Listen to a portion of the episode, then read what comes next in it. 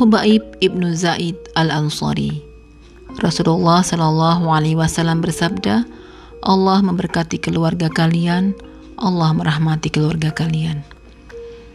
Sebuah rumah menebarkan keharuman iman dari setiap tiangnya. Pengorbanan dan jihad tergambar jelas di dahi para penghuninya. Di situlah Hubaib ibnu Zaid al-Ansari tumbuh dan terpelihara. Ayahnya adalah Zaid ibnu Azim, pelopor muslimin Yathrib dan satu dari 70 peserta Bayat Aqobah pertama. Dia meletakkan tangannya di atas tangan Rasulullah beserta kedua anaknya. Istrinya pun turut berbaiat pula. Ibunya adalah Ummu Umarah atau Nusaibah al-Mazini.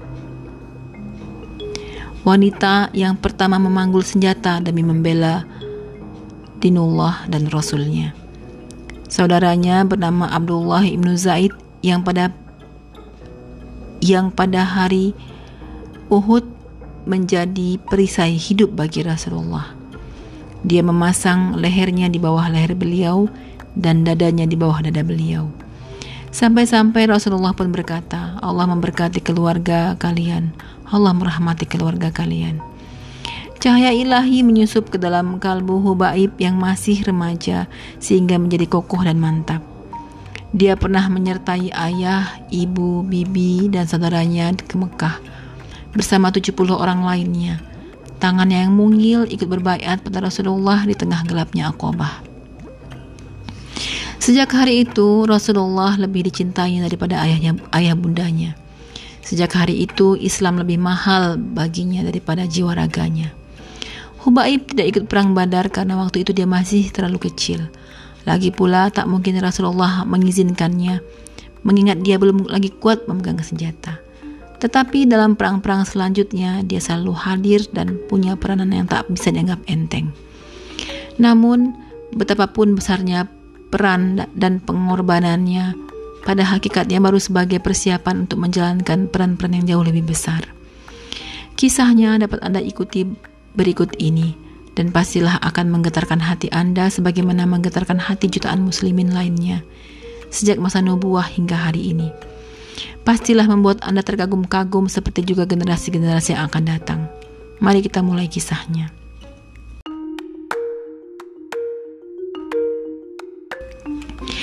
Pada tahun 9 Hijriah, sendi-sendi gerakan Islam sudah mulai kokoh. Dari berbagai penjuru jazirah datang utusan-utusan Arab ke Madinah untuk menjumpai Nabi Shallallahu Alaihi Wasallam dan menyatakan keislaman serta bayat untuk taat dan patuh. Di antara para utusan itu ada utusan Bani Hanifah dari pedalaman Najd. Unta-unta kendaraan mereka ditambatkan di sebuah peternakan. Dijaga oleh salah satu dari mereka yang bernama Musailamah ibnu Hubaif al-Hanafi. Para utusan itu menghadap Nabi Shallallahu Alaihi Wasallam dan disambut oleh beliau dengan baik. Masing-masing diberi hadiah yang sama, termasuk kawan mereka yang berjaga menunggu unta. Belum lagi utusan-utusan itu sampai ke tempat kediamannya, Musailamah telah murtad. Diumumkannya bahwa dia juga seorang nabi yang diutus Allah untuk Bani Hanifah di Najd, sebagaimana Muhammad ibnu Abdullah diutus kaum Quraisy. Bani Hanifah sendiri ternyata mendukung Musailamah sepenuhnya, tetapi karena alasan lain, yaitu fanatisme kesukuan. Bahkan beberapa dari pendukungnya mengakui, aku bersaksi bahwa Muhammad adalah benar, sedangkan Musailamah adalah dusta. Tetapi pendusta dari keluarga, keluarga Rabi'ah itu lebih kusukai daripada orang jujur dari keluarga Mudor. Setelah kelompok Ridah atau murtad ini kuat, Musailamah mencoba menulis surat kepada Rasulullah yang berisi antara lain. Dari Musailamah, Rasulullah kepada Muhammad Rasulullah. Salam sejahtera. Amma ba'du. Jadikanlah aku penyeru Anda dan separuh bumi ini untuk kami dan separuh lagi untuk Quraisy. Tapi Quraisy adalah golongan yang tak suka berlaku adil. Surat tersebut diantarkan oleh kedua orang pengikutnya. Sesuai seusai membacanya, Rasulullah bertanya kepada kedua orang itu, "Bagaimana pendapat kalian sendiri?"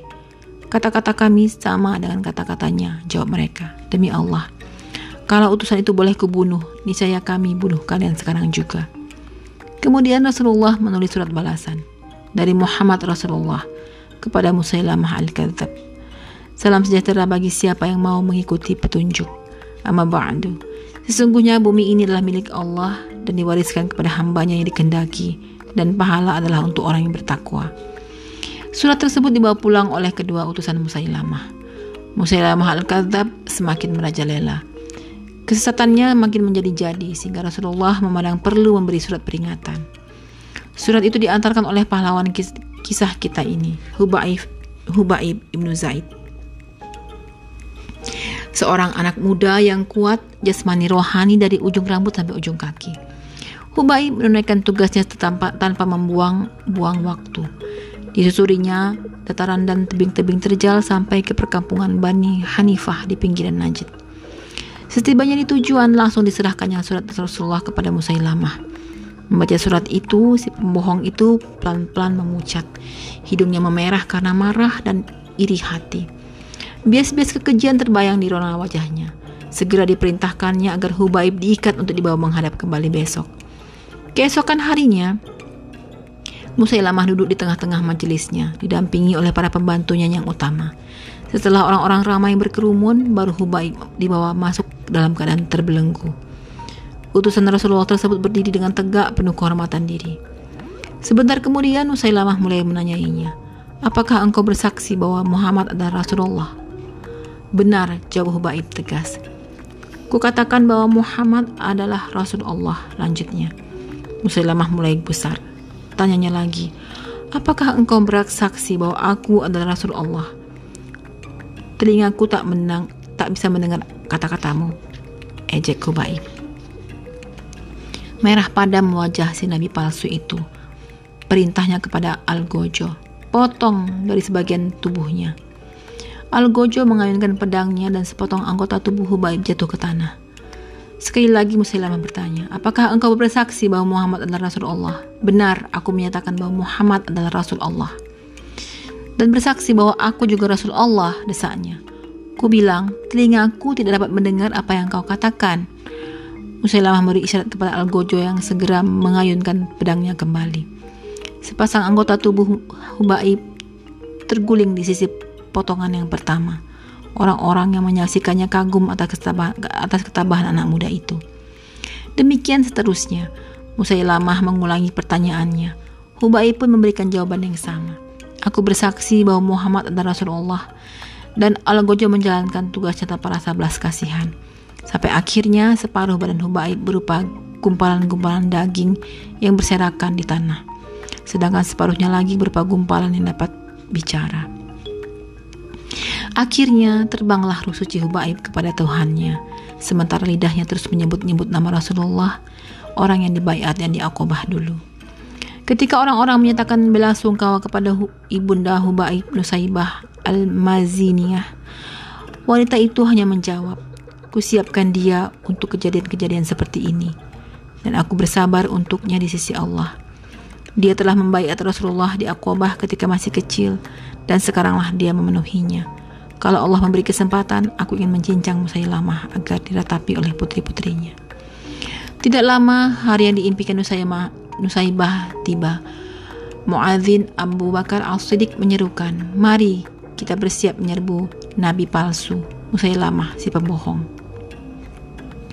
Dengan semangat tinggi, kaum muslimin melangkah lebar-lebar dan mempercepat jalannya. Di antara pasukan terdapat Nusaybah Al-Maziniyah bersama adik Hubaib Abdullah ibnu Zaid. Pada hari Yamamah yang dahsyat, tampak Nusaibah membelah barisan laksana induk macan yang sedang mengamuk. Dia berteriak-teriak, mana Musailamah? Mana musuh Allah itu?